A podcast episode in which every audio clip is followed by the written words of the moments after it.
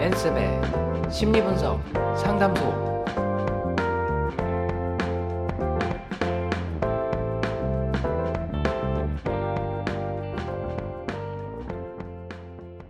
네, 안녕하세요. 일상 속 갈등이나 행동을 강점 성향으로 분석해보는 앤쌤의 심리분석 상담소 그 18번째 시간입니다.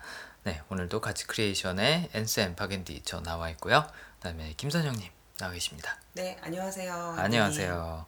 어, 이번 주 심리학 소식도 굉장히 재밌는 걸 갖고 왔습니다. 직장인들이 공감하고 또 함께 고민해 볼 수 있는 일중독이라는 주제로 갖고 왔는데요. 어, 지난 16회에서도 그렇고 17회에서도 그렇고 잠깐 성인이 됐을 때 새로 생겨나는 지발형 ADHD, 아, 주의력 결핍, 과잉행동 장애에 대해서도 심층적으로 다뤘었죠. 네. 그동안까지는 ADHD가 주로 18세 이전에 에, 발병했다가 사라지고 어, 성인이 되어서도 ADHD를 갖고 있는 경우에는 보통 어릴 때부터 지속되었던 케이스다라고 얘기를 했었죠. 어, 그게 어떻게 보면 학계의 정설, 어, 상식이었는데 새로 생기지 않는다라는 믿음이 굉장히 강했습니다.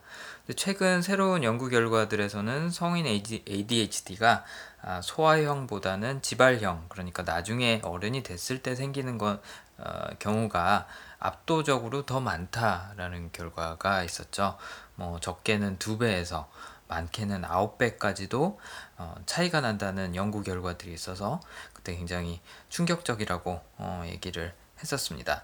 혹시 이 이후에도 ADHD라는 주제에 대해서 서영님도 뭐 생각해 보시거나 아니면 다른 분들하고 대화 나누시거나 하시는 동안에 언급됐던 경우가 있었나요? 아, 그거는 딱히 이제 없었는데, 음, 제 아는 지인분께 네. 팟캐스트를 소개를 해드렸더니, 여러 가지 에피소드 중에서 ADHD 어. 세션을 먼저 들으셨더라고요. 자녀가 있어서 요즘 많이 듣는 주제라고 말씀해 주셨었어요. 네, 그쵸. 그래서 이번에는 어, 지난번에 ADHD가 성인한테서도 새로 발병할 수 있고 그게 꽤 상당히 높은 비율로 어, 발병한다. 아, 라는 이야기를 드렸었는데 이번에는 그게 우리에게는 어떤 영향을 미치는지 한번 이야기를 나눠보도록 하죠. 그래서 오늘 소식은 성인 ADHD하고 일 중독과 아, 상관관계가 존재한다. 아, 라는 소식입니다. 어. 성인 ADHD랑 일 중독이요? 네, 그렇죠. 우리가 보통 일 중독하면 그냥 아, 너무 일을 사랑하는구나. 네. 너무 욕심이 많구나. 너무 그런 성취욕이나 그런 뭐 것들이 앞서는구나. 라고 생각하기가 쉽죠. 네.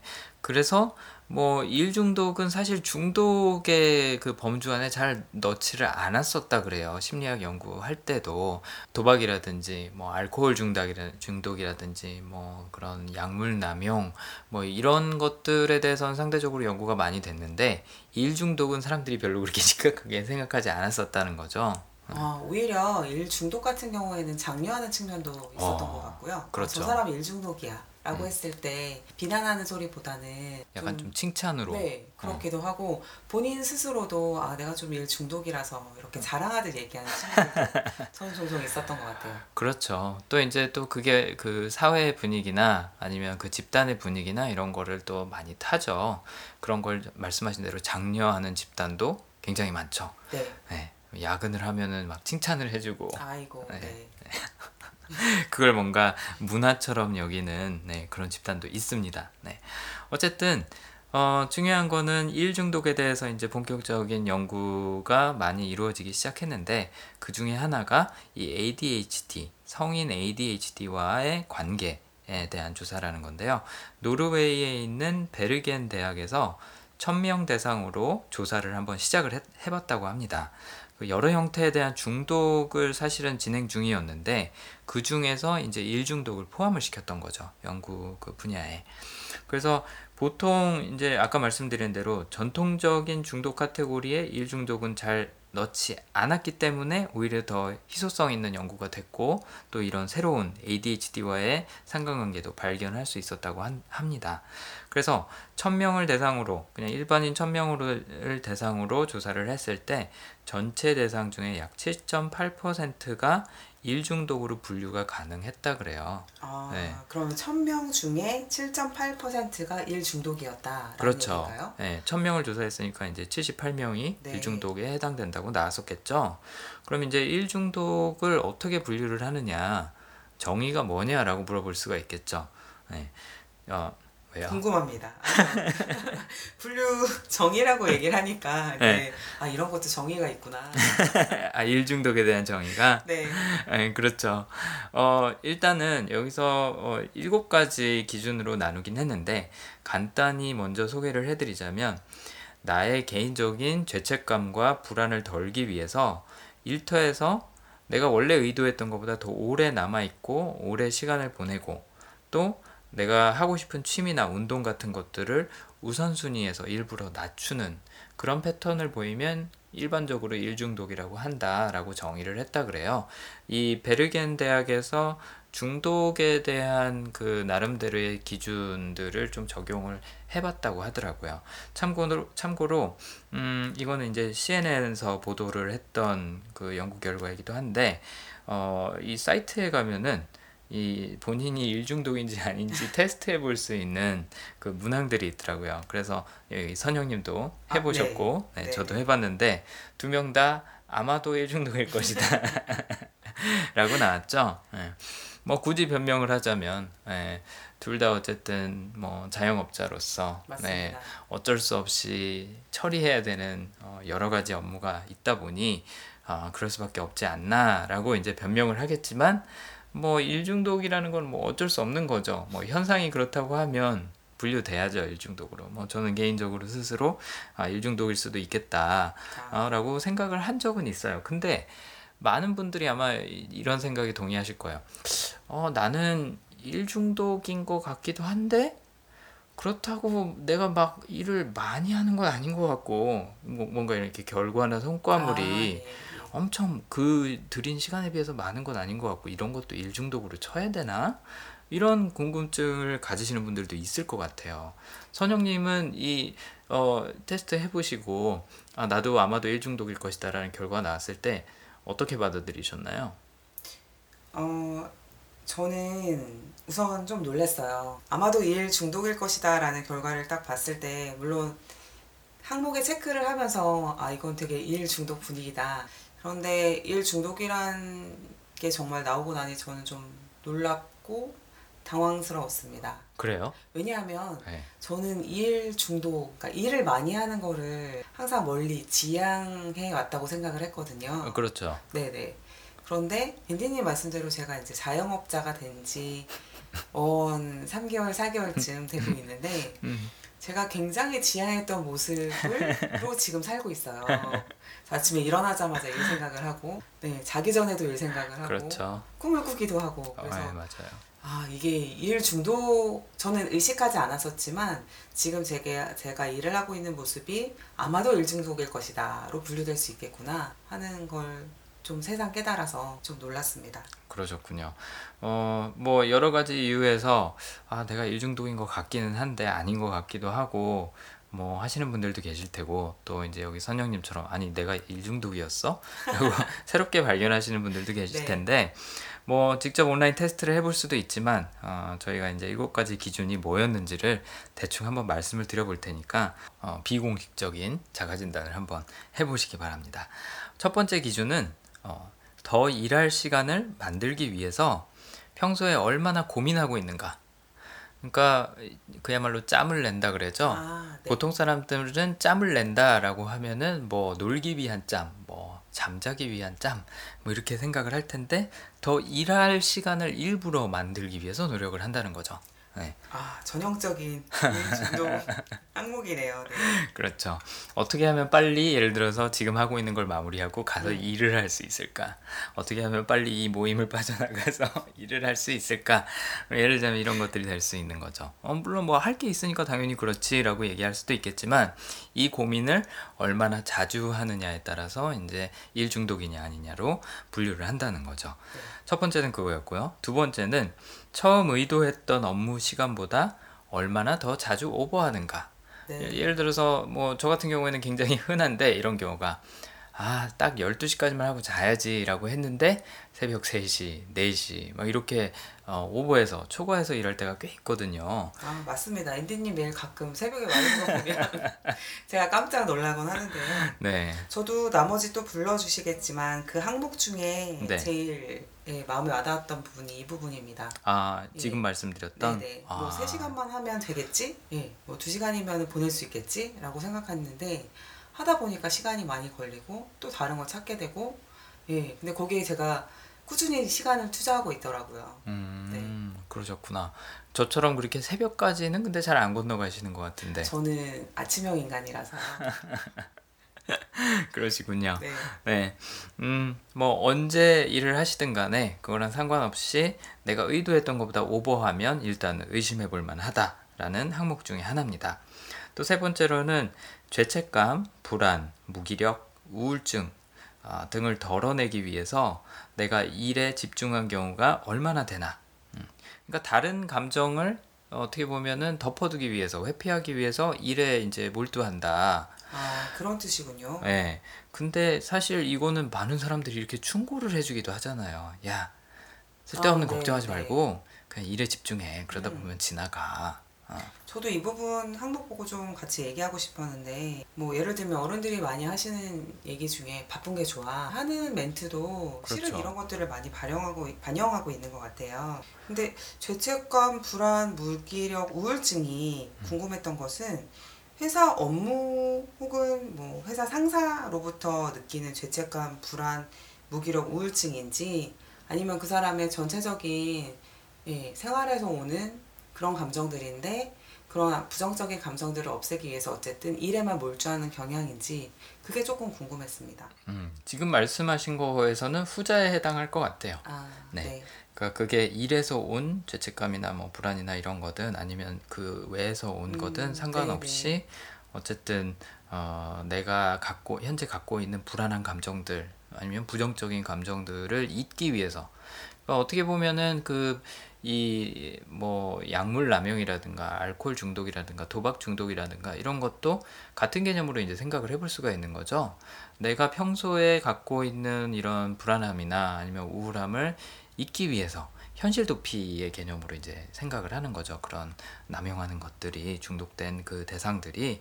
근데 이제 일도 마찬가지로 일에 중독됐다라고 하는 기준 중에 하나는 다른 부정적인 감정을 잊기 위해서 현실에서 도피하기 위해서 일에 몰두한다 라는 거죠. 네, 그렇게 말씀하시니까 일 중독이라는 게 뭔지 음. 예, 확실히 이해를 하게 됐어요. 그렇죠. 네. 우리가 흔히 생각하는 그런 좋은 이미지의 중독이 아니라 음. 다른 중독들하고 겹치는 부분이 있구나. 없지만 그 이제 빠지는 중독의 대상이 술이 아니고 약물이 아니고 일이라는 부분인 거죠. 네, 맞습니다. 그래서 이런 경우에도 어, 일 중독일 가능성이 높다라고 판단을 한다는 거죠. 근데 대부분 이런 경우에 어, 잊기 위해서 일을 한다. 네.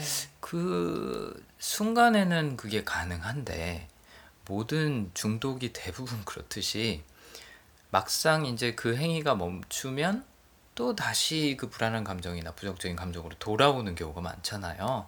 이제 뭐 약간 릴랩스의 개념인 거죠. 그러면은 이거는 아침에 출근해서는 괜찮다가 또 저녁에 돌아올 때는 이런 기분들이 다시 돌아오지 않을까 그런 생각이 들어요. 혹시 선영님도 힘든 걸 잊으려고 일에 집중해 보셨던 그런 경험이 있으신가요? 저는 절대 없고요. 힘들면 어떻게 보통 해소하셨어요? 어, 힘들면 저는 직장 이제 친한 동료를 붙들고 신세 한탄을 하며 한탄도 하다가 욕도 하다가 가장 위로가 됐던 건 이제 그분이 저 대신 상대방에 욕을 해주며 잘못한 거 없다 잘하고 있다 이런 이제 얘기를 한껏 듣고 음. 집에 가죠. 실제로 그런 적이 있었는데요. 이게 일 중독이랑 좀 연관이 되어 있네요. 제가 30대 초반에 다니던 이제 다른 어떤 제약회사가 있었는데 보통 출근해서 9시부터 이제 6시까지 8시간 정도 일을 하는데요. 저희는 아마 퇴근 시간이 보통 12시, 1시, 2시 일이 많으면 음, 몇 시, 12시, 1시 얘기하는 거예요? 밤? 밤이요. 네. 자정? 자정이요. 네. 새벽 1시에 퇴근을 네네네. 하신다고요? 네. 아, 그래서 와. 그때 일을 하던 패턴이 어땠냐면 낮에는 이제 다른 사람들이랑 미팅을 하고 업무 놀이를 하느라 이제 이리저리 미팅에 따라다니다 보면 실질적으로 서류 작업이나 이런 것들을 하지 못하잖아요. 음. 그래서 6시에 일과가 끝나면 저녁을 먹고 다시 돌아와서 그런 일들이 이제 마무리하고 집에 가면 뭐 1시, 2시는 가끔 있는 일이긴 했지만 뭐 10시 정도는 보통이었거든요. 제가 그때 일이 좋아서 이제 개인적으로 어렵기 때문에 일로 도망을 간 거는 아니었고요. 그렇지만 보여지는 행태로는 일 중독이나 마찬가지의 이제 생활을 한 거죠. 많은 그렇네요. 시간이 투입이 됐고요. 근데 이제 말씀하신 대로 저의 그때가 굉장히 어려웠던 시기였어요. 저한테는 일이 어떤 보람도 없고 상대적으로 이제 잘한다고 칭찬을 받지도 못했고 했기 때문에 근데 이제 그때 매일 밤 생각이 나는 게 퇴근하기 전에 마침 그 근처에 사는 친한 언니가 있었는데 그 언니의 집 근처에 들려서 한 30분 동안 하소연을 한 후 집으로 돌아가곤 했었습니다. 어, 집에 돌아가시 전에 상담 세션을 하고 네, 가셨군요. 네, 네. 그렇지 어, 않으면 사실 매일매일 버티기가 쉽지 않았던 것 같아요. 어, 그렇구나. 네.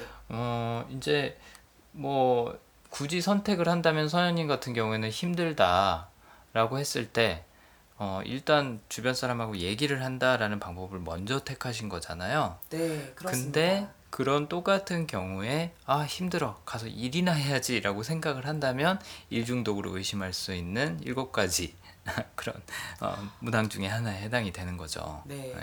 저는 참고로 어, 이랬던 적이 있어요.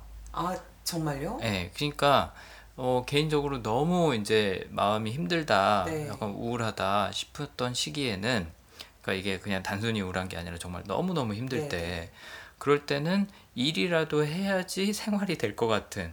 예, 생활이 될 것 같다는 거는 이제 정상적으로 아침에 일어나고 밥을 먹고 또 저녁에 잠을 자고 하는 그런 것들이 유지될 것 같다는 생각이 들어서 일이라도 해야겠다. 어떻게 보면 살려고 아, 어, 그렇게 택했던 방법이 있어요. 그것도 과연 일 중독이라고 봐야 될까 하는 생각이 드는데 이 문항만 봤을 때는 해당이 되는 경우일 수도 있을 것 같아요. 음.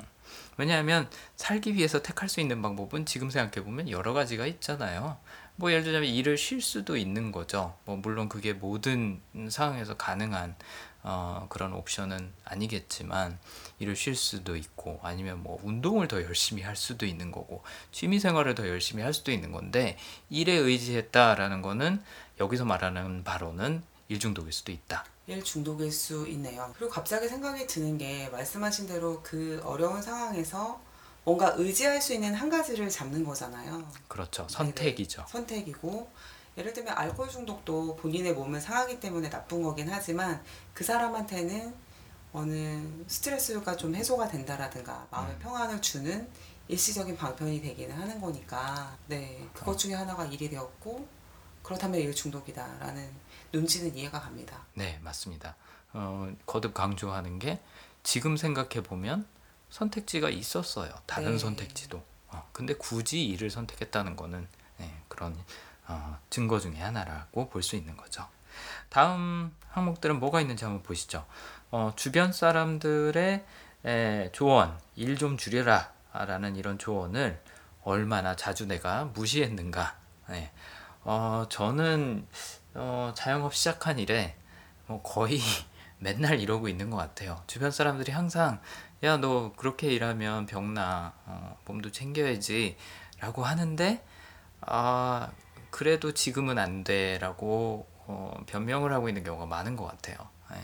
뭐꼭 자영업을 하는 사람들뿐만 아니라 뭐 어떤 뭐 본인이 갖고 있는 그런 간절한 뭐 목표라든지 아니면 간절한 그런 뭐 상황이라든지가 있으면 어, 나한테는 선택권이 없어라고 얘기할 수도 있겠지만 어, 조언을 사람들이 해줄 때는 사실 이유가 있어서 하는 조언이거든요. 그렇죠. 어, 옆에서 지켜보기에 얘 저러도 안 되겠다라고 생각이 드니까 좋은 마음에서 조언을 해주는 건데 그걸 무시한다라는 거는 아까 얘기했던 것처럼 또 한 번 내가 선택을 하는 거죠. 네.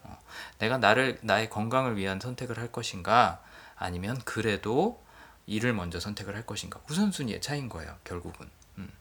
기억나실지 모르겠는데 제가 앤디님 듣기 만나기 시작하고 네 그쵸? 맞아요 앤디님한테 들었어요 몇 번 말씀드린 것 같아요. 맞아요 어 그거를 그 당시에는 잘 안 들었고요 음, 음, 조금 이제 시간이 지나고 나서 들었죠. 아, 근데 그걸 들었다고 할 수 있는지는 모르겠어요. 왜냐하면 이제 좀 여유가 생기기 시작했을 때, 네. 아, 정말 좀 쉬어야겠다라고 생각을 했던 거지, 막상 무리하고 있을 때는 그걸 멈추기가 굉장히 힘들더라고요. 네. 그래서 오늘 이 소식은 저에게 굉장히 많이 해당되는 네, 소식인 것 같습니다. 음, 다섯 번째는 다른 것을 하느라고 일을 못하는 것에 대해 얼마나 자주 스트레스를 받았는가. 뭐 그게 취미가 될 수도 있고 아니면 뭐 대인 관계가 될 수도 있고 뭐 여러 가지가 있을 수 있겠죠. 어쨌든 일을 못하는 시간에 대해서 어, 아깝다고 생각하고 스트레스를 받은 적이 있나, 아, 얼마나 자주 그랬나라는 것도 기준 중에 하나라는 거죠. 와, 근데 정말 저는 일 중독이라고 이제 판명이 되시는 분들이 있으실 거잖아요. 한번 만나 뵙고 싶어요. 아 그래요? 네. 뭐 어떤 질문 때문에요? 정말 이렇게 예, 아. 나는 그렇다 라고 아. 하시는 분들이니까 정말 그렇게 생각을 하시는지 너무 궁금하고요.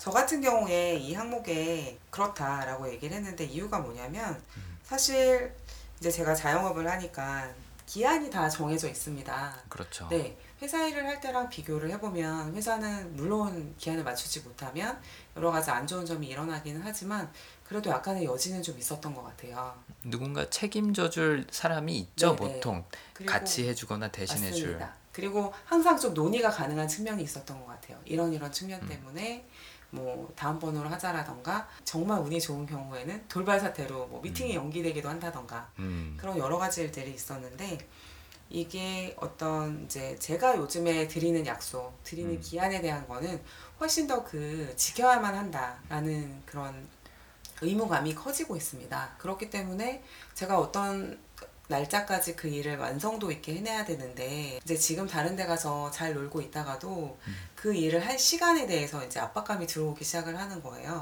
그렇죠. 저 같은 경우에는 굉장히 최근에 생긴 버릇인 것 같아요.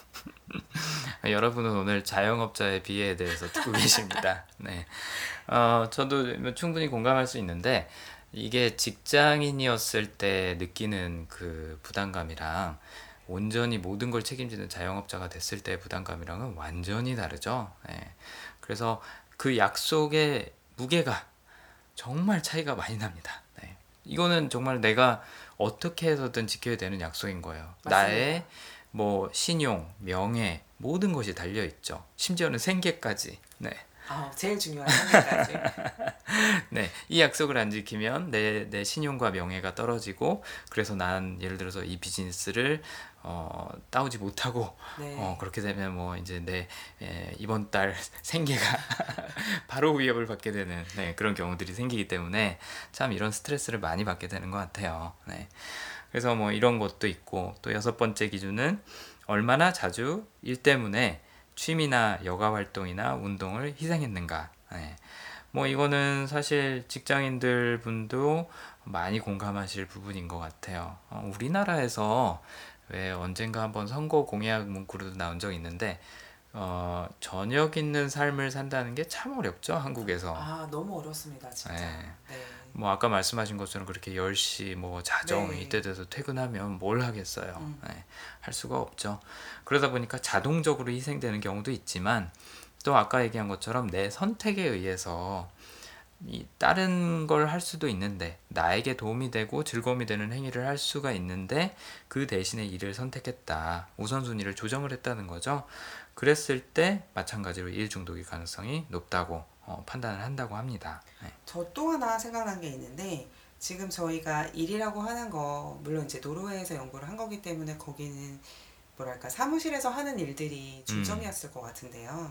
한국이라는 얘기를 하시다 보니까 한국 사회 생활, 직장 생활에서는 모임도 굉장히 중요한 의미를 띠고 있잖아요. 그렇죠. 네. 회식 같은. 네, 회식도 업무의 연장이다. 아, 라는 말을 굉장히 많이 듣는데 그렇죠. 그것도 반영을 해서 지금 생각을 해봐야 될 것 같아요. 어, 그렇네요. 네. 어, 어, 좋은 지적인 것 같아요. 한국에서는 사무실에서만 일이 진행이 되는 게 아니죠. 오히려 그 바깥에서 진행되는 경우가 많죠.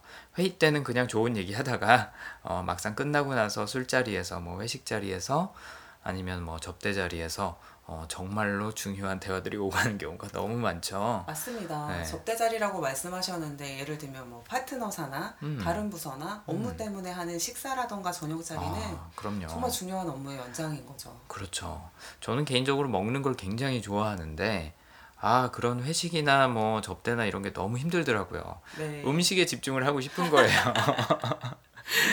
근데 아 얘기를 하다 보면 음식 맛이 느껴지질 않아요. 네, 그래서 너무 괴로웠던 기억들이 있습니다. 네. 어, 회사 생활할 때 정말 그런 것 때문에 음, 개인적으로 스트레스를 좀 받았었어요. 아, 이 맛있는 음식을 놔두고. 왜냐면 또 회사 다닐 때 먹는 음식들은 좋은 거 많이 먹잖아요. 아무래도요. 음, 내 돈 주고는 절대 먹을 수 없는 그런 음식들도 많이 먹고 하는데, 야, 이 맛을 느낄 수가 없다니. 음. 대부분 그 중요도, 클라이언트의 중요도나 그 상황의 중요도에 따라서 음식값이 올라가죠. 그렇죠. 근데- 근데, 그거에 반대해서 내가 즐길 수 있는 가능성은 점점 낮아지니 그러니까요. 이거 참 슬픈 일이었네요. 그러니까요. 예, 아 참. 예, 고객사가 돼서 얻어 먹는다고 그리고 또 그게 또 음식이 잘 넘어가는 것도 맞습니다. 아니죠. 그래서 네네.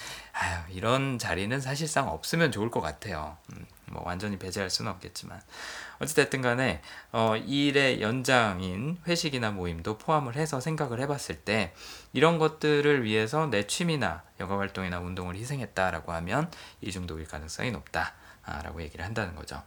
또 마지막으로 일곱 번째 어, 과도한 업무로 건강에 악영향이 미쳤던 적이 얼마나 자주 있는가? 아, 와, 이 요거 질문은 네. 네. 어찌 보면 제일 가장 중요한 질문이죠. 네. 맞습니다. 제일 중요한 질문이네요. 뭐 일중독해서 스트레스를 받고 뭐 어, 뭐 기분이 안 좋고 뭐 어쩌고 저쩌고 하는 것들은 뭐 그럴 수 있다고 쳐요. 근데 일 중독 때문에 건강을 해쳤다라는 건 치명적이죠. 네.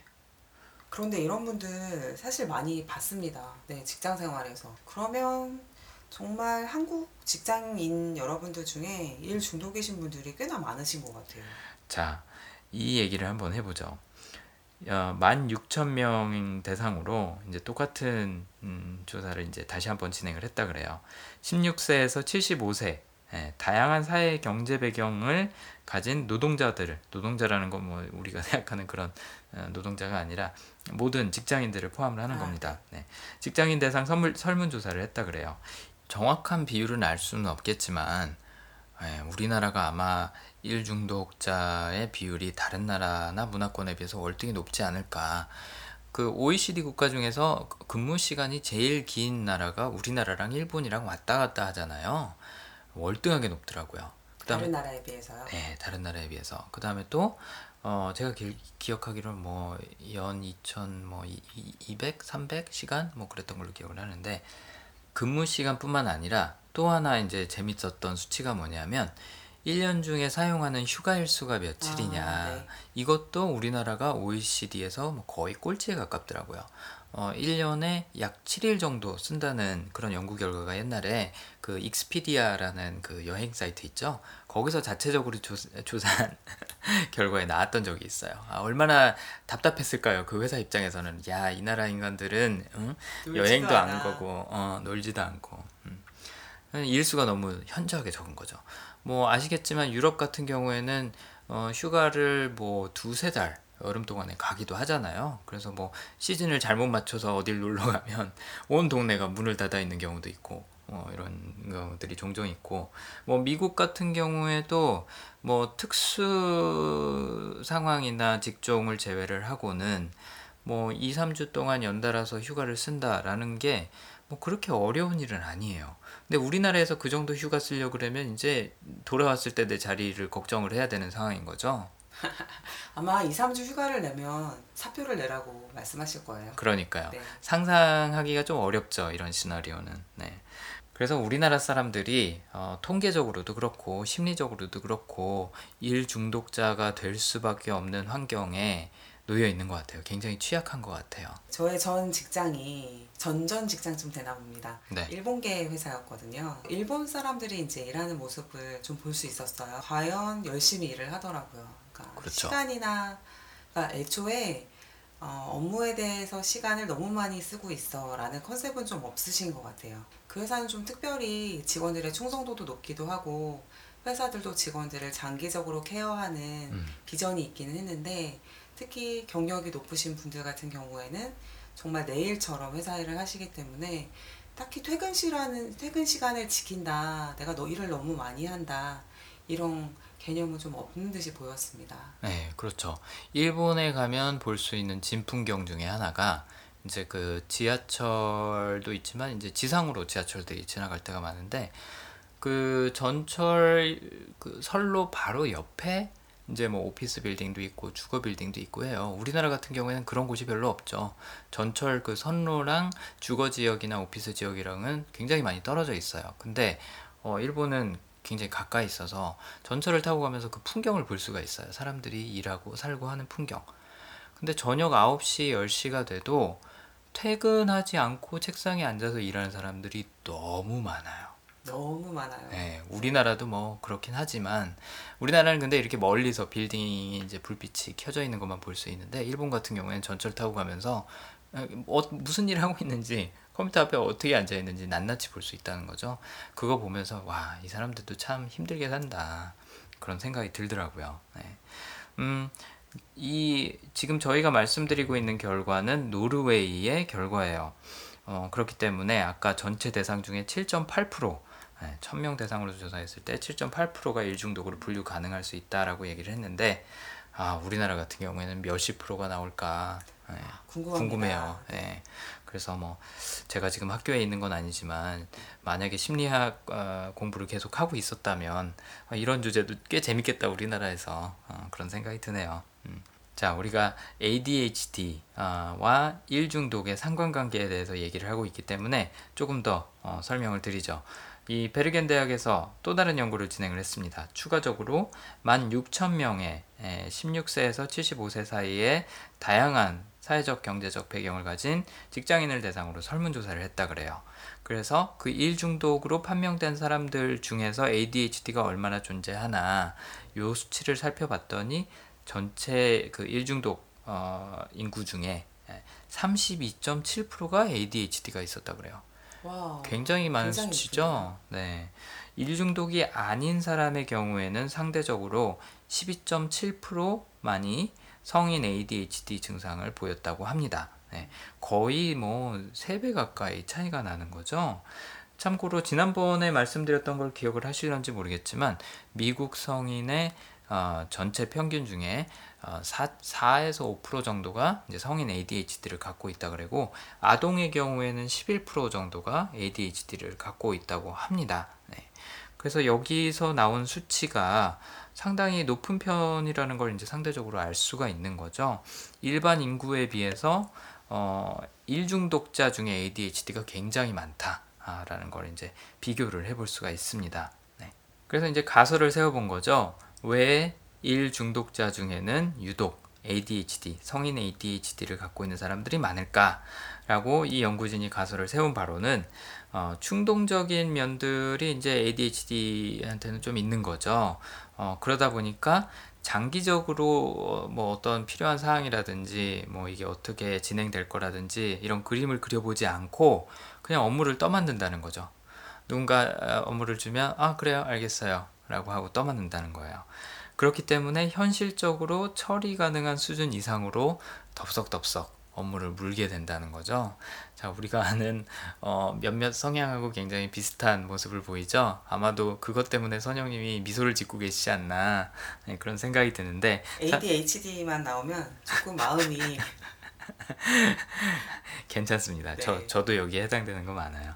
그래서 이따가 어떤 성향들이 좀 이런 일 중독 에 관련이 있을까를 좀 한번 살펴보다 보면 이 ADHD와 일중독과 성향에 관련된 부분도 좀 같이 이야기를 나눠볼 수 있을 것 같아요. 네. 어, 참고로 ADHD는 발병률이 계속 증가하고 있다 그래요. 특히나 이제 성인 ADHD 같은 경우에는 최근에 연구가 되기 시작했고 또 성인이 되었을 때 새로 나타나는 ADHD, 지발형 ADHD는 연구가 상당히 부족한 수준이라고 이야기를 합니다. 아, 그래서 이제 이런 것들이 일 중독과의 상관관계가 있다는 것도 현재 어느 정도 연구가 진행이 됐는데 어느 것이 원인이고 어느 것이 결과인지 어, 아니면 그런 원인 인과관계가 있는 건지를 확인하는 작업이 이제 필요할 것 같아요. 근데 이제 아까 그 연구진이 세운 가설에 해당하는 부분이 또 뭐가 있냐면 일단은 주의력이 에, 상대적으로 이제 결핍돼 있는 증상이라고 할 수 있는 게 ADHD의 AD에 해당하는 부분이죠. 좀 충동적인 부분은 HD에 해당하는 부분이고 어, HD가 아니지 H에 해당하는 부분이죠. 그래서 어, 내가 아무래도 주의력이 떨어지다 보면 업무 효율도 떨어질 수 있고 그렇기 때문에 어, 어쩔 수 없이 남아서 어, 잔업을 어, 처리를 하면서 동료들이 집에 가고 어, 나서도 일을 하고 아니면 뭐 주말에도 일을 하고 어, 아니면 뭐 사무실이 조용해지고 난 다음에야 사람들이 퇴근하고 조용해지고 난 다음에야 집중을 할 수 있게 되는 어, 그런 걸로도 생각을 해볼 수 있다 그래요. 네. 그래서 뭐 사실은 이 얘기 들으면서 아 이, 이게 난가? 아, 라는 생각이 많이 들더라고요. 그래서 내가 어, 일중독처럼 보일 수도 있겠구나. 인디님께서요? 어, 왜냐하면 어, 그러니까 아까도 얘기한 것처럼 일중독 그러면 뭔가 항상 일을 효율적으로 어, 탁탁탁탁탁탁 처리해낼 것 같은 느낌이 들죠. 근데 제가 그렇게 막 항상 효율적인 건 아니에요. 특히나 아, 시끄러운 환경이나 좀 어수선한 환경의 영향을 굉장히 많, 많이 받는 편이에요. 네. 그래서 제가 새벽 시간에 일하는 걸 굉장히 좋아하거든요. 아, 네. 그게 아 내가 이제 이 이제 집중력이 상대적으로 어 이런 시끄러운 소음이 많은 환경에서는 좀 떨어지나 음. 그것 때문에 그런가 어, 라는 생각이 지금 이제 연결이 되더라고요. 이 기사를 읽으면서. 근데 또 어 뭐 상황에 따라 달라요. 뭐 회의를 하거나 다른 사람이랑 얘기를 하면서 일을 할 때는 뭐 아무리 시끄럽고 어수선한 환경에서도 잘해요. 근데 혼자 있을 때는 유난히 조용한 게 좀 많이 필요한 편이더라고요. 저는 그게 제가 어, 이제 외동이기 때문에 혼자 자라서 그런가라는 생각을 한 적이 있어요. 실제로 이제 잠들 때 저는 다른 사람에 비해서 조금 더 빛이나 소리에 예민한 편이거든요. 네. 나중에 이제 고등학교랑 대학교 때 기숙사 생활을 하면서 좀 익숙해지긴 했지만 그 전까지는 어, 굉장히 힘들어 했었어요. 어. 선영님은 머리 되면 음, 주무시는 스타일이죠? 네, 네. 머리 되면 잘 자고 저는 음. 오히려 무서움이 많아서 고등학교 때를 훨씬 넘어서 네. 20대까지도 불을 켜놓고 잤어요. 아 정말요? 네. 아, 그렇구나. 아 불을 끄면은 뭔가 무서운 감정들이 밀려와서 그런 건 아니고 이제 어렸을 때 귀신 얘기를 듣다 보니까 웃으시네요. 불을 끄면은 옷걸이가 귀신처럼 보이잖아요. 어두운 어. 상황에서. 아 그렇구나. 네네 그런 상황이 들어서 불을 켜놓고 자면 부모님이 조금 있다가 이제 불을 꺼주시고 가시고 그래서 그런 식으로 진행이 됐고 저 자취할 때 네. 룸메이트가 이제 집에 가거나 해서 이제 혼자 잘 때는 불을 켜놓고 아침까지 잔 적도 많아요. 저는 불이 켜 있으면은 음, 자면서도 눈이 부셔갖고 다음날 아침에 일어나면 너무 피곤하고 그래서 어, 사실 잘 못 잤어요. 근데 이제 저도 나이가 조금씩 들기 시작하니까 그런 거에 좀 무뎌지기는 하더라고요. 어. 근데 어쨌든 이 조용해져야지 집중할 수 있는 부분은 아 이게 꼭 모든 사람한테 그런 건 아닐 수도 있겠다. 성격적인 네. 측면도 분명히 존재하겠다라는 생각이 이제 들더라고요. 네. 그다음에 또 재밌는 게 어, 이제 중독과 이런 뭐 정신 장애나 질환이랑 같이 연관지어서 조사를 하다 보니까 이런 상관관계도 나왔다 그래요. 일 중독과 OCD, 음, 아, 강박장애죠. 예, 강박장애와도 연관성이 상당히 높다 그래요. 그래서 약 4분의 1, 일중독자의 4분의 1, 25% 정도가 이 OCD, 강박장애를 갖고 있는 경우가 많았고, 또 3분의 1, 약 33% 정도는 불안 증세가 있고요. 또 8.9% 정도는 우울증이 있었다 그래요. 예. 그럼 어느 게 원인이고 결과인지는 아까 말씀드린 것처럼 이, 경, 이 연구에서 밝힌 건 아니지만 서로 상관관계가 있다는 거는 이 두 가지가 존재할 경우 어, 뭔가 연관성이 있을 것이다. 아, 하나가 있으면 또 다른 것이 있을 수도 있다라는 이제 어, 어떻게 보면 그런 결과를 이제 여기서 암시해주고 있는 거죠. 강박증 하면은 이제 사람들이 많이 익숙한 아, 상대적으로 많이 익숙한 그런 질환일 텐데 장애나 질환일 텐데 영화에서 캐릭터로 등장하는 경우가 좀 있었어요. 좀 옛날에 나온 영화긴 한데 잭 니콜슨 나왔던 이보다 더 좋을 수는 없다 라는 아, 영화 혹시 기억하실런지 네. 모르겠어요. 거기서 잭 니콜슨 캐릭터가 그 이제 보도블럭 선을 안, 밟, 안 밟고 어, 이렇게 깡총깡총 뛰어다녀요. 네. 어, 근데 그게 특별한 이유가 있는 것도 아니고 그냥 자기만의 어떤 우리가 흔히 얘기하는 용어로는 미신 같은 거죠. 이거 밟으면 안 돼라고 스스로한테 어, 이야기를 한 겁니다. 그렇기 때문에 어, 뭐 선 절대로 넘, 밟지 않으려고 노력을 하고요. 뭐 뭐가 정렬돼 있지 않으면 뭐가 대칭으로 되어 있지 않으면 굉장히 스트레스를 받고 그걸 이제 원상태로 돌려놓고 하는 걸 좋아하는 것도 이제 이 강박장애에 해당한다고 볼 수가 있는 거죠. 참고로 이 강박장애 OCD는 어, DSM에서는 불안장애로 어, 분류가 된다 그래요. 그러니까 뭔가 불안한 마음이 내 생각이나 행동으로 나타나는 거죠. 네. 그래서 사고로 나타나는 경우에는 반복적인 사고, 충동, 뭐 혹은 자신에 대한 이미지 이런 것들에 좀 시달리는 경우가 있다 그래요. 근데 이게 단순한 그런 일상 속 문제에 대한 과도한 걱정 수준으로 얘기를 하는 게 아니라 그 이상으로 어, 어, 너무 많이 생각하고 너무 많이 걱정하는데 그런 반복적인 패턴을 스스로 자제할 수 없는 거. 그러니까 본인의 의지로 어떻게 할 수 없는 것일 때 이제 강박이라고 부르기 시작한다는 거죠. 그리고 또 본인들이 알아요. 아, 이- 이거 보도블럭에 이 선을 밟는다 그래서 큰일 나는 건 아닌데 그래도 밟기 싫어 라고 스스로 인식을 하고 있다는 거죠.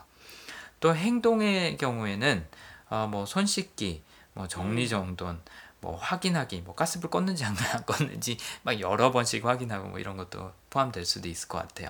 그다음에 뭐 기도하기, 아니면 뭐 숫자 세기, 뭐 마음속으로 똑같은 단어 반복하기, 뭐 이런 것들도 해당이 된다는 거죠.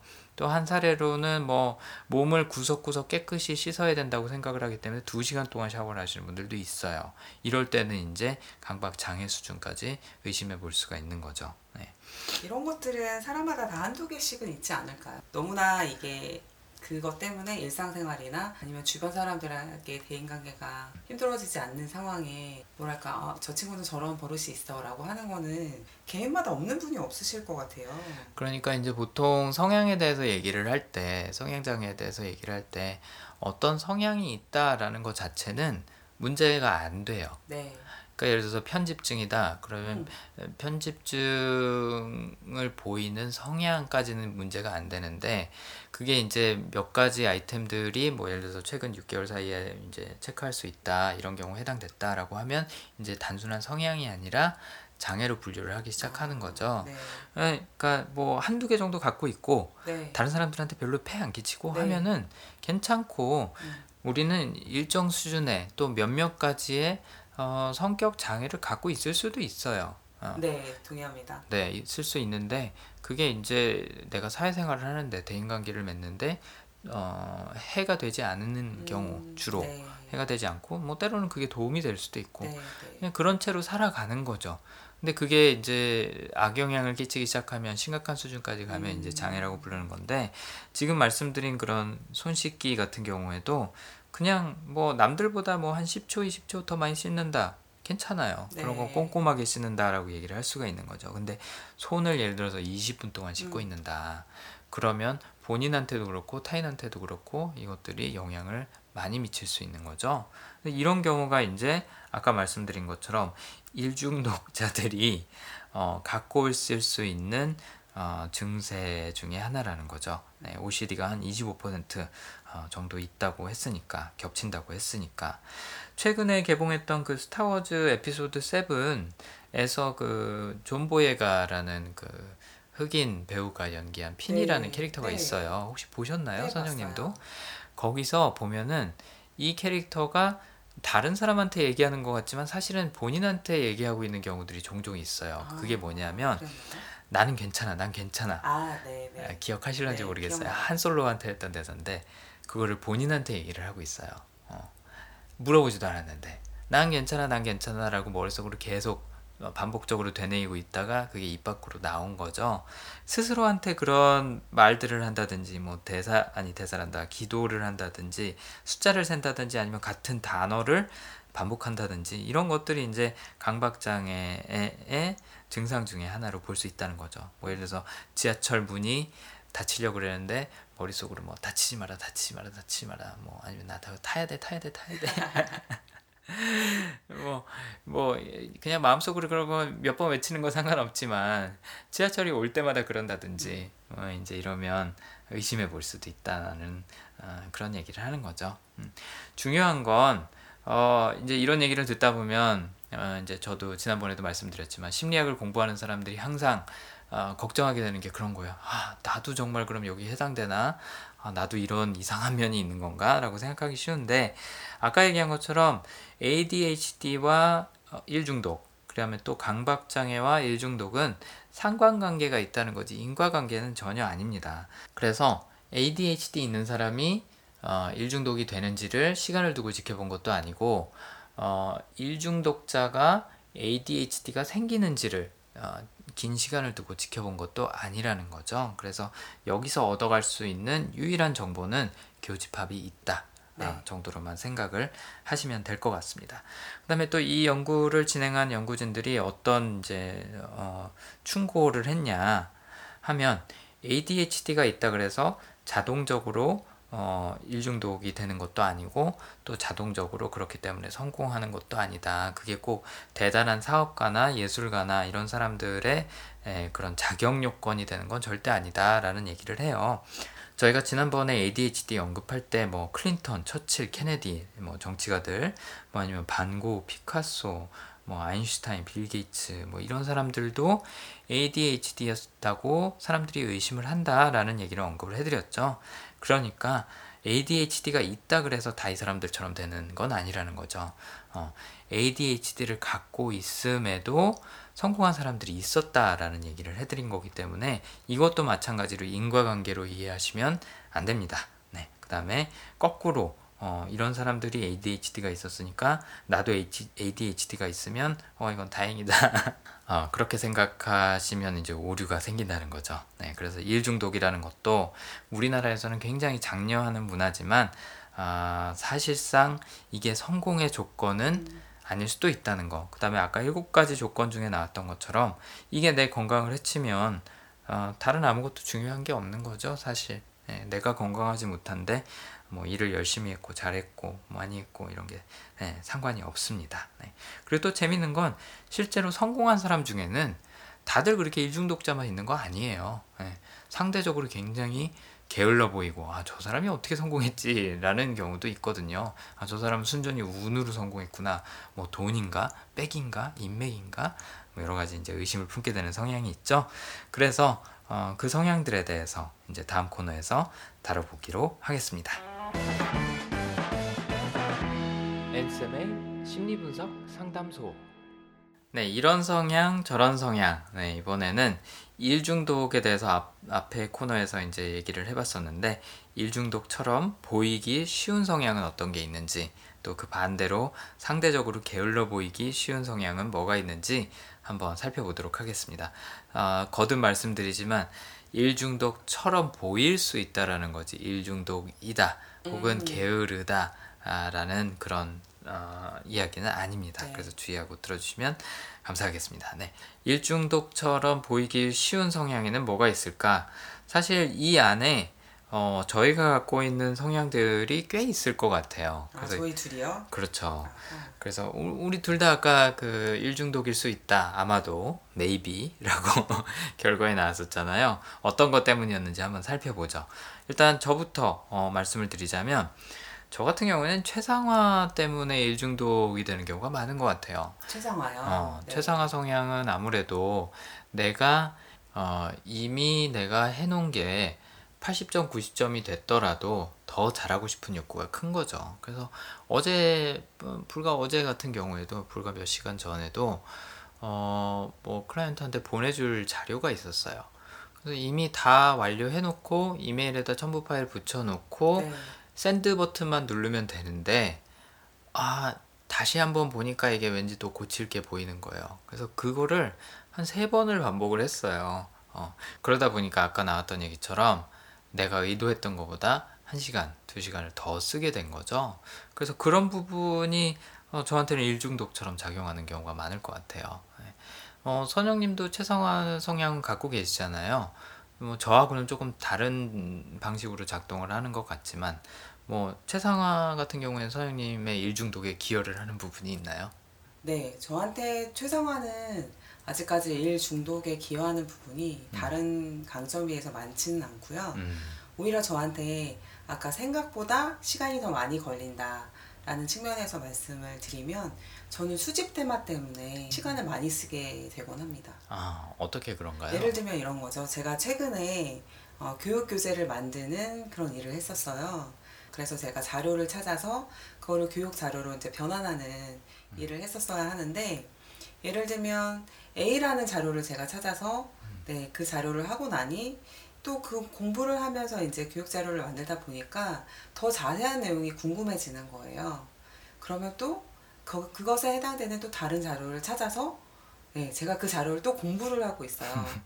보통의 사람들, 보통의 다른 분들께서 만약에 교육 자료를 만드신다면 음, 아마 제일 중요하게 주요 중심 컨텐츠를 하나 찾으시고 음, 그거를 가지고 어, 예, 효율적으로 전체적인 뼈대를 잡으신 다음에 나중에 부족한 부분만 넣으면, 넣으시면서 마무리를 하실 것 같아요. 음, 근데 저도 머, 머릿속으로는 이렇게 flow를 처음에는 가지고 갑니다. 아, 주요 교재는 이걸로 삼고, 네. 그, 삼고 일단 만들자라고 하지만 그 교재를 하나 이해하고 교재를 만들다 보면 그거에 대해서 이해를 하지 않고는 저는 그 다음 단계로 좀 넘어갈 수가 없는 거예요. 궁금하면 찾아봐야 하니까. 음, 그럼 또 다른 걸 찾고 있으면 또 한두 시간 그 다른 자료에 대해서 공부를 하고 다시 교재 만드는 일로 돌아옵니다. 그런데 아까 말씀하신 대로 일 중독이라고 해서 업무에 대한 효율성이 높지 않을 수는 있다는 말씀을 하셨잖아요. 그렇죠. 네. 그 두 시간을 제가 공부하고는 왔지만 그리고 그 지식이 제 머릿속에 남아 있어서 저에게 도움이 되었을지 모르지만 제가 만든 교재의 문장 수는 늘어나지 않았습니다. 그렇겠네요. 네, 근데 이런 일들이 자꾸 일어나니까 이게 다른 사람 보기에는 예, 저한테도 시간적으로는 굉장히 일 중독의 현상을 불러일으키고 있어요. 아까 얘기했던 것처럼 첫 번째 나왔던 항목 의도했던 것보다 시간을 더 많이 쓰게 된다라는 네. 부분이 이제 여기에 해당이 되겠죠. 다른 사람들이 밖에서 보기에는 쟤는 왜 쓸데없는 짓거리를 하고 있을까? 바로 그거죠. 예. 어, 안 해도 되는 건데 네. 저거 어, 굳이 이번에 쓰지 않을 건데 이해하지 않고도 할 수 있는 건데 왜 하고 있을까? 네. 아, 라는 의문을 가질 것 같아요. 어, 그러고선 야 쟤는 참 일 열심히 한다. 일 중독자인가 보다 생각을 하겠죠. 그럼 이제 선영님은 억울하겠죠? 아, 난 일중독자가 아니라 난 이거를 이해를 해야지만 이 업무를 할 수 있는데 라고 아마 네. 반박을 하실 것 네, 같아요. 네. 어. 그래서 지난번에 이제 이 교재 만드는 작업을 제가 지금 이번에 두 번째 하는데요. 음, 첫 번째 교재 만들 때는 제가 예를 들면 아 이거는 이틀이면 할 수 있어 라고 시간을 잡았는데 시간이 너무너무 부족해서 제가 밤을 새웠었어요. 맞춰야 되니까. 그렇죠. 네네. 그래서 지금 두 번째 맡았을 때는 저의 이런 성향을 너무 잘 아는지라 제가 아예 그 세 배쯤 되는 시간을 네. 빼놨습니다. 그럼에도 불구하고 살짝 빠듯하더라고요. 네, 아까 말씀하신 것처럼 수집 성향 같은 경우에는 뭐 내가 뭐 그게 정보가 됐던 뭐가 됐든 간에 일단 많이 모으고 보자라는 욕구가 가장 먼저 발동을 하는 거죠. 그렇다 보니까 뭐 내가 원래 해야 되는 일이 뭔지에 대한 목적성은 사실상 우선순위에서 밀리고 많이 정보를 수집하는 데 집중을 하다 보니까 오히려 어, 일중독처럼 보일 수 있겠다. 어, 그것도 말 되는 것 같아요. 네. 그 다음에 뭐 비슷한 성향으로는 배움 성향도 어, 지식이나 정보를 습득하는 걸 굉장히 좋아하죠. 뭔가 새로운 걸 배우는 걸 좋아하는 게 이제 배움 성향인데 수집과의 차이점은 수집은 그냥 일단 많이 어, 모아야 된다. 라는 강박이 굉장히 강하고요. 그 다음에 배움 같은 경우에는 어, 많이 배운다라기보다는 다양한 경험을 하고 싶고 네. 내가 뭔가 새로운 것을 배워나가는 과정을 즐기는 편이죠. 그러다 보니까 이 사람들도 쉴 새 없이 뭔가 배우고 있다. 아 맞습니다 네. 아, 쉴새 없이 뭔가 하고 있다라는 느낌을 주기가 쉬운 것 같아요. 수집도 그렇지만 음, 선영님도 쉴 새 없이 뭔가 하고 있는 그런 이미지죠. 저도 좀 그런 이미지죠 음, 뭐 어, 이제 예를 들어서 두세 달에 한 번씩 누군가 선영님을 만난다고 하면 매번 만날 때마다 어 나 요즘 이런 거 배우고 있어 어. 뭐 이런 모임 가고 있어 뭐 이런 활동 하고 있어 뭐 이제 이런 얘기들을 하게 되겠죠. 돗자리를 까셨네요. 아. 실제로 네. 이제 아는 예, 아는 언니들이랑 가끔 만나는데 그분들이 하시는 말씀이 이번엔 또 무슨 일을 했니? 무슨 일을 벌리고 다녔니? 네. 음, 그렇죠. 네. 그래서 이런 분들이 밖에서 보기에는 일중독처럼 보일 수 있어요. 근데 본인들한테 물어보면 아마 일중독이라고 안 할 거예요. 그냥 맞습니다. 나한테는 그게 당연한 어떻게 보면 삶의 방식이라고 생각을 하기 때문에 일중독이라고 생각을 안 하지만 제 3자한테는 그렇게 보일 수 있다는 거죠. 뭐 제일 대표적으로 생각할 수 있는 일중독, 실제로도 일중독은 제가 봤을 땐 성취나 승부일 것 같아요. 제 생각에도 그럴 것 같아요. 아. 정말 직장 생활에서 우리가 음. 일을 위한 일 중독이라고 할까요? 그렇죠. 이 사람들은 정말로 일 자체를 좋아하는 경우가 많죠. 네. 일에서 얻는 성과를 좋아한다든지 아니면 어, 일을 하면서 얻는 그런 경쟁에서 이겼을 때 음. 그런 희열을 좋아한다든지 하는 경우 때문에 실제 일 중독자들은 이 사람이 제일 많을 것 같아요. 네. 그리고 또 뭐 뭐 적응 성향도 이제 갖고 계신 경우인데 적응 성향이 아까 얘기한 그런 일을 던져줬을 때 덥죽덥죽 네, 막 덥죽덥죽 뭐가 말이 이상 덥석 덥석. 음. 덥석 덥석 어, 넙죽넙죽 받아먹는 그런 성향이라고 볼 수가 있고 또 책임 성향도 마찬가지죠. 아, 네. 책임 성향도 누가 뭐 시키거나 부탁하면 거절을 잘 못해요. 저는 사실 책임 성향을 생각했어요. 어떤 두려움 같은 원인 때문에 아니면 시간을 쏟고 싶지 않지만 정리가 잘 되어 있지 않아서 음. 시간을 오히려 더 많이 써야 되고 그렇죠. 이런 식으로 저희가 중독의 관점에서 보고 있잖아요. 그래서 성취와 승부가 적극적인 의미의 자기주도형 일 중독이라고 하면 자기주도요. 네. 더 새로운 표현을 자기주도형 일 중독이라고 하면 책임은 좀 reactive한 일 중독형이 아, 가능성이 뭔가 외부 않을까. 환경의 영향을 받아서 네네. 반응하는 네네. 음, 그러니까 어떤 중독이다. 거냐면 본인이 먼저 내가 일을 하겠어. 그래서 주도적으로 일을 벌려서 내가 일을 많이 하기보다는 물론 책임도 그럴 수 있지만 누군가는 해야 되는 일이기 때문에 내 몸이 으스러지더라도 나는 이걸 끝까지 하겠어. 불쌍한 일 중독이라고 해야 될까요? 그렇죠. 아까 얘기한 것처럼 우선순위를 이쪽에다 두는 거죠. 네네. 그리고 다른 것들을 희생을 하기 시작하는 겁니다. 네. 어, 제가 그 상담하는 임원분 중에 한 분이 어, 그런 말씀을 하신 적이 있어요. 이건 참고로 책임 성향 갖고 있는 다른 분이 똑같은 얘기를 해준 적이 있는데, 다른 사람한테 했던 약속이나 의무를 지키느라고 정작 내 자신과 했던 약속은 그냥 아예 놓아버리는 경우들이 종종 있다. 그래서 밖에서는 약속 잘 지키는데 내가 스스로 하기로 했던 것들은 시간이 안 난다. 아, 할 여유가 없다라고 말씀을 하셨던 적이 있어요. 그게 이제 뭐 아까 얘기한 것처럼 운동이나 취미 생활이나 네. 여가 생활이 될 수도 있는 거고 뭐 때에 따라서는 뭐 가족과 보내는 시간이 될 수도 있는 거고 뭐 아까 일곱 번째 항목으로 나왔던 자신의 건강을 음. 챙기는 일이 될 수도 있는 거고 여러 가지가 있을 수 있겠죠. 그래서 말씀하신 대로 이런 반응형 네. 네, 자기주도형 어, 일중독이 아니라 네, 이런 반응형 어, 타이에 의한 일중독이 음. 되는 경우는 어, 이럴 수 있을 것 같아요. 충분히. 네. 최상화 같은 경우에는 어떻게 보면 자기주도형이죠. 그럴 것 같아요. 네. 네. 네 그다음에 뭐 수집이나 배움 같은 경우에도 내가 원해서 한다라고 볼 수 있는데 어, 책임 있을 경우에는 아, 힘들 것 같아요. 적응도 그렇고. 네. 음, 또 굳이 언급을 하자면 집중 성향 갖고 있는 사람은 아, 네. 네, 한 가지만 파고 있으니까 아, 저 사람은 정말 끈질기게 네. 아, 일하는구나 중독돼서 일하는구나라고 볼 수도 있고 또 심사숙고 갖고 계신 분들도 굉장히 바빠요. 아하. 그 네. 이유가 심사숙고 성향 갖고 계신 분들은 위험을 피해가는 데 집중을 하다 보니까 위험 요소가 될 만한 것들은 미리 예측하고 또 그걸 제거하고 관리하고 하는데 에너지를 쏘느라고 정말 다른 사람들은 한두 개에 신경 쓸 동안에 심사숙고 갖고 계신 분들은 10개, 100개를 신경을 쓰고 계신 경우가 많은 거죠. 그래서 이런 분들도 굉장히 바빠 보이고 일중독처럼 예, 보이기 쉬울 것 같습니다. 상대적으로 또 게을러 보이기 쉬운 성향도 있을 것 같아요. 뭐 이것도 그게 참 신기한 게 음, 일중독자처럼 보이면서도 또 게을러 보이는 면도 갖고 있을 수 있는 것 같아요. 아, 어, 어떤 그게 양면을.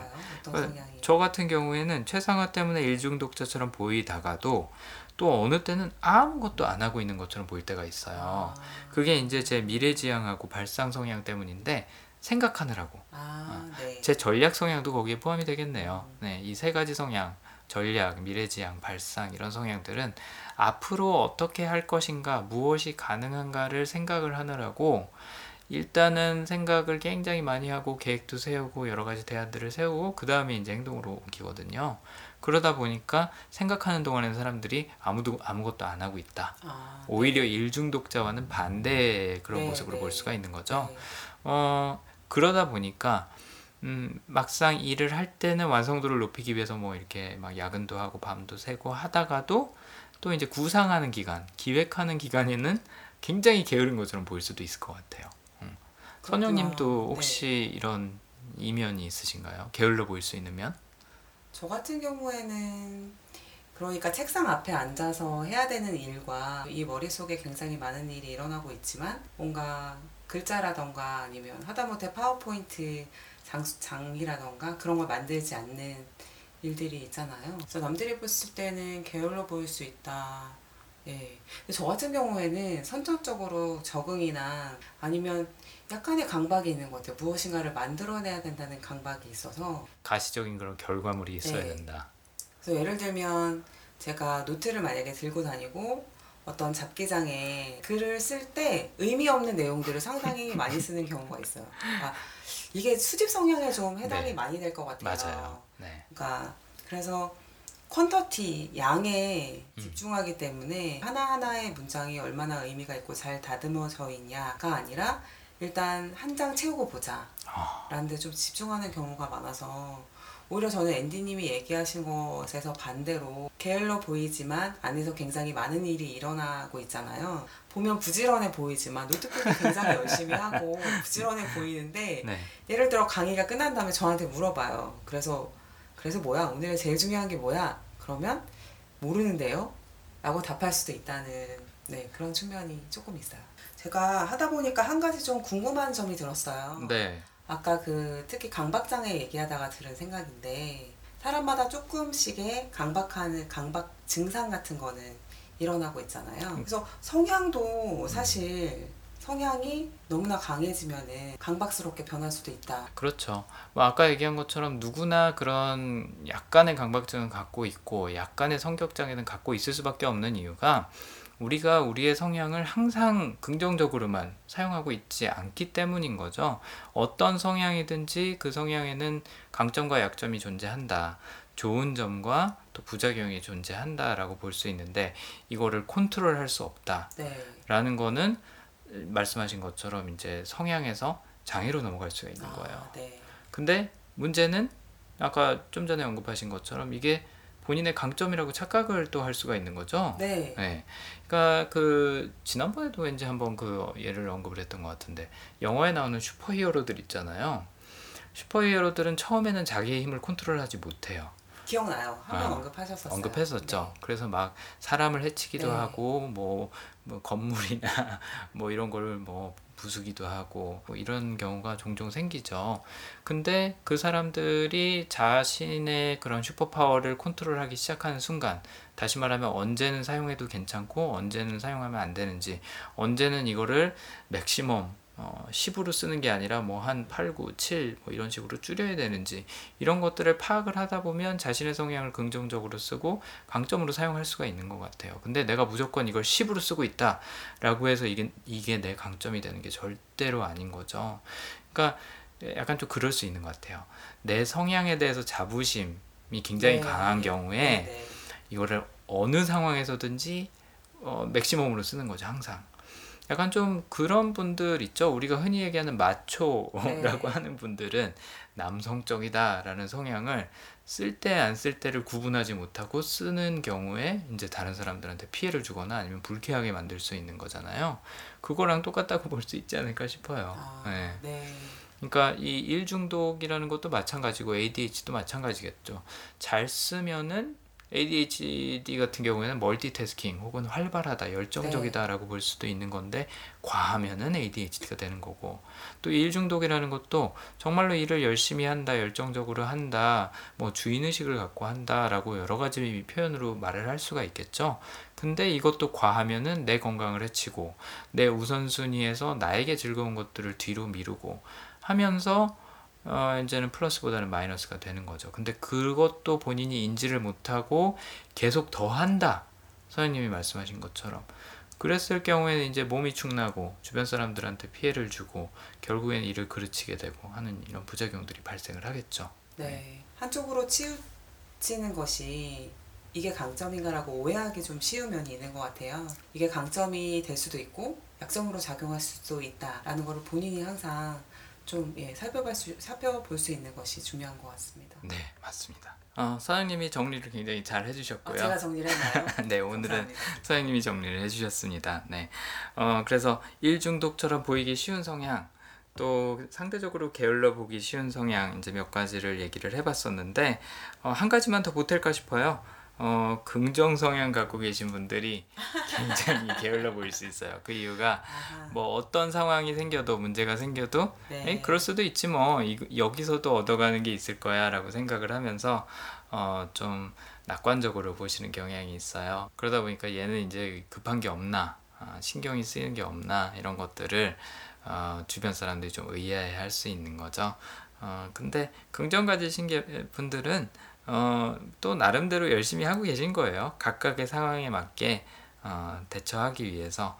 다만 이제 적응은 그거를 일단 그냥 해결해야겠다라고 생각을 하는 거고 긍정은 어, 일단 보자. 어, 아무것도 안 하고 있을 수도 있는 거죠. 일단 처음에는 이제 이런 부분들이 어, 밖에서 보기에는 게을러 보일 수도 있는 것 같아요. 그래서 어, 일중독처럼 보이기 쉬운 성향도 그렇고 게을러 보이기 쉬운 성향도 그렇고 스스로 이게 타인한테 이렇게 보일 수도 있다라는 것도 인지를 하고 계시면 아, 네. 좋을 것 같아요. 그것도 참 좋은 팁이시네요. 어. 네. 좀 오해를 받을 수 있는 소지를 줄일 수가 있겠죠. 그리고 본인도 인지를 하고 있으면 좀 전에 이제 선영님이 이제 언급하신 것처럼 이거를 내가 이렇게 쓰면 사람들이 더 오해를 하겠구나. 네. 이렇게 쓰면 사람들한테 민폐가 되겠구나라는 것도 인지할 수 있는 포인트가 될 것 같아요. 네. 그래서 여러분들도 어, 얼마나 일 중독이신지 한번 오늘 방송 들으면서 살펴보셨길 바라고 어, 저도 좀 반성을 해야 될 것 같아요. 그래서 어, 여러분들도 너무 어, 혹사하지 마시고 어, 그다음에 우선순위를 다른 것들을 어, 희생하지 마시고 어, 건강하게 네, 일을 하실 수 있으면 좋겠습니다. 어, 뭐 ADHD에 대해서 어, 요즘 연구 결과가 많이 나오는지 어, 지금 거의 3회째 연속으로 조금씩 언급을 하고 있는데 예, 다음 시간에는 ADHD를 좀 벗어나서 뉴스를 전해드리도록 하겠습니다. 네, 오늘도 어, 긴 시간 함께 해주셔서 감사하고요, 선영님. 네, 또 다음 시간에 뵙도록 하겠습니다. 감사합니다. 감사합니다, 인디님. 네.